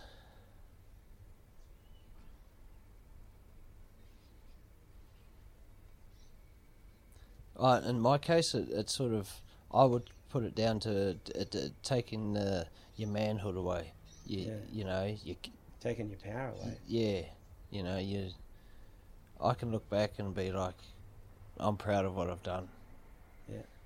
Well, that's that sense of achievement. And is Harriet here in this group? It's like watching, watching her jump off that thing the other day. Do you remember when she froze in fear? We we talked about she she froze in fear with this thing that we had to do at work, and and we talked about like the sense of achievement. Like if you do it, you know how good you're going to feel within yourself. And then do you remember when when she went up and did it? She didn't even think. She just went up and nailed it. You know what I mean? But how liberating that was for her, how amazing that was for us, for us to watch someone go into their fear like that. You know? And yeah, take, it's cool eh yeah. it's cool when you see someone actually go through it and, and you know what, what they're going through and, and facing that sort of stuff and especially in the group like you guys you know you, you get in you all come in together I don't know how long you've known each other or anything like that but um, spending time together and doing these challenges that you guys do you know you're putting yourselves out there Yeah. coming out making sure everything's safe for someone else to do Yeah. you know that's that's pretty cool you know Yeah. that's that's pretty cool I've learned a lot about myself doing it. and I- I've watched people have like these growing moments within themselves, like learning and everything. It's been it's been a pretty cool experience. But do you guys, as a group, because we've got a barbecue to, to go to in a second, is there? Do you guys want to pass on any anything to Steve, or have you you guys just been enjoying just sitting here and listening to Steve's story? I've enjoyed listening to it. Oh, Abby's got a I have a question. quick little, I have a quick little hi. Sorry. Um, just going back to Harriet, she actually said to me the other day that I was her, like her moment. So if she saw that I could do it, then she was like, okay, then it's possible for me to do it as well. Yeah, I heard that. So sh- I gave her the confidence to throw herself out of her fears and like throw herself into it and do it herself. And that's what resonated with me before when you were saying. And obviously, it's a completely different situation here because this It is what you sounds were. it sounds pretty much the same. Yeah. Actually. Um, Yeah. And I was giving her that confidence to throw herself in the deep end and do something that she was initially fucking terrified to do Yeah. because it was a high. It was high up for her. She's afraid of heights, and throwing yourself into water, you're gonna backflop. Or she's she was think she was terrified of hitting her head on the p- platform that was behind us. But seeing me do it, that she was like, okay, this is okay. I can do it now. Yeah, you've been looked up to. it's a it's to. a weird feeling, isn't it? Yeah, it's like I've got to set the standard here. yeah, it's like okay, now I've got a responsibility. Now I've got to throw myself under the bus consistently. And there's a pressure that comes with that too. So knowing that she's looking at you and and gonna gonna take her confidence from you doing it, there's a pressure on you. So, well done, yeah. Yeah, but yeah, look 100. percent It's Yeah. But you- scary. you doing that now too also gives you inner strength. You know what I mean? Because Yeah. when someone believes in you, and that's like when they say like you know like um, surround yourself by like the five people that you surround yourself by are the people you're going to become. You know what I mean? You surround yourself by the people that motivate you. You know what I mean? You're gonna like become that person. You know? Hmm. Anyone else? Everyone's just sitting there. I think everyone really enjoyed this. Hell of a story. Yeah. Hell of a story. listening to Steve's story. Yeah. I um I want to take this moment, Steve, to, to thank you for your for your time and like just for who you are as a person and even like you know what you've taught me just by like watching you because it's it's something that's like you know when I look at you in the gym or at work or just things it's like it helps it's exactly what what Abby was just saying like how you and what you were with you know with your with your army platoon did I get that right no it's not platoon I keep saying that It's- Section. yeah, section yeah, yeah. you know, it's like I look at you and I strive to be the better version of myself because of that. You know, I'm like, oh, Steve can do it. You know, Oh, cheers, man. yeah. So I, I like, yeah. Thanks for being you and also being someone who comes from the heart with that strength. You know, and what you do for youth and everything because it's like people like you. You know, like those honourable people. It's like that's what we need more of. Like my, that's what I'm striving to be. Well, um, just looking around there, I see old uh, Shaq sitting over there. You know, um, I, we had a wee, wee moment in the gym there, and uh, it's, he was doubting himself pretty hard. He's Yeah. like, I, I can't do that, and I'm like, fuck off, you can. Come on, man. We are just doing uh, one reps of the bench press, you know, piece Yeah. of cake, and, and and he was he was doubting himself. He was, he's like, I can't do it. And that, and um, around the 90 kgs, just one rep, you can do this, and he did it, and you see him sort of like, fuck, I did it, Yeah. and he did it easily. So we bumped it up, bumped it up, and bumped it up, and kept going, and ended up maxing out at 120 kg bench press. That's So insane. And I was struggling on 60 the other day. I know he, t- he, told me, and I was like, "Are you kidding me, dude?" yeah. Yeah. And that was a good moment for me, like just Mm. to see Shaq like Mm. actually like jump up and be like, oh, "Fuck, I did it!" Yeah. I'm like, "It's Yeah, actually, to and to give Shaq some appreciation, like like how you're saying Abby is for Harriet. You know, like Shaq's been one of those people for me. You know, like there's been a few people within our group. It's like I've been able to see Shaq do some like really cool physical things out here, Mm. and it's pushed me to be able to do that. yeah." You know, the other day watching you get that ring on, and I couldn't do it. It was just like, you know, and it's just like, you know, I, watch you guys go hard at something. It makes me go hard. You know, yeah, Yeah. yeah. Fuck. Draw strength off each other. Yeah, You know, support each other. Stop running each other down. Mm. This is for everyone else out there. yeah. You know, and um, show a bit of love and compassion, man. Yeah. Like we're all human. We all fuck up. Yeah. You know, so Yeah, it's like healthy banter's good, but when you do fall down, put the hand down and pick them up. yeah, damn straight. Yeah, Mm, be that person. yeah, Be that person to reach out and pull someone out of that hole that they can't get out of. Yeah. I reckon that's um, a good thing to leave on. All right, guys, should we go get drunk again like we have every other day? All right, guys. Thanks, everyone. Thanks, Steve, and thanks everyone for listening.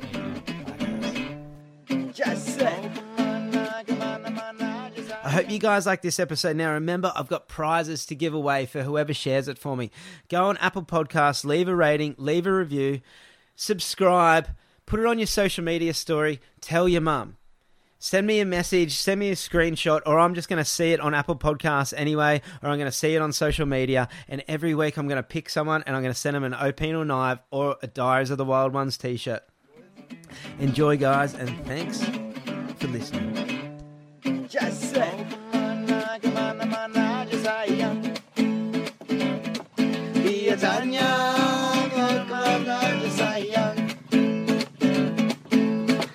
Cari apa, cari cinta, cari apa, cari cewek. Bertualangan baru di sini. Cari apa, cari apa, cari apa, cinta. Bertualangan baru di sini. I should do like double Yeah. chorus there. Oh. Bertualang baru di sini. Yeah, do it like a double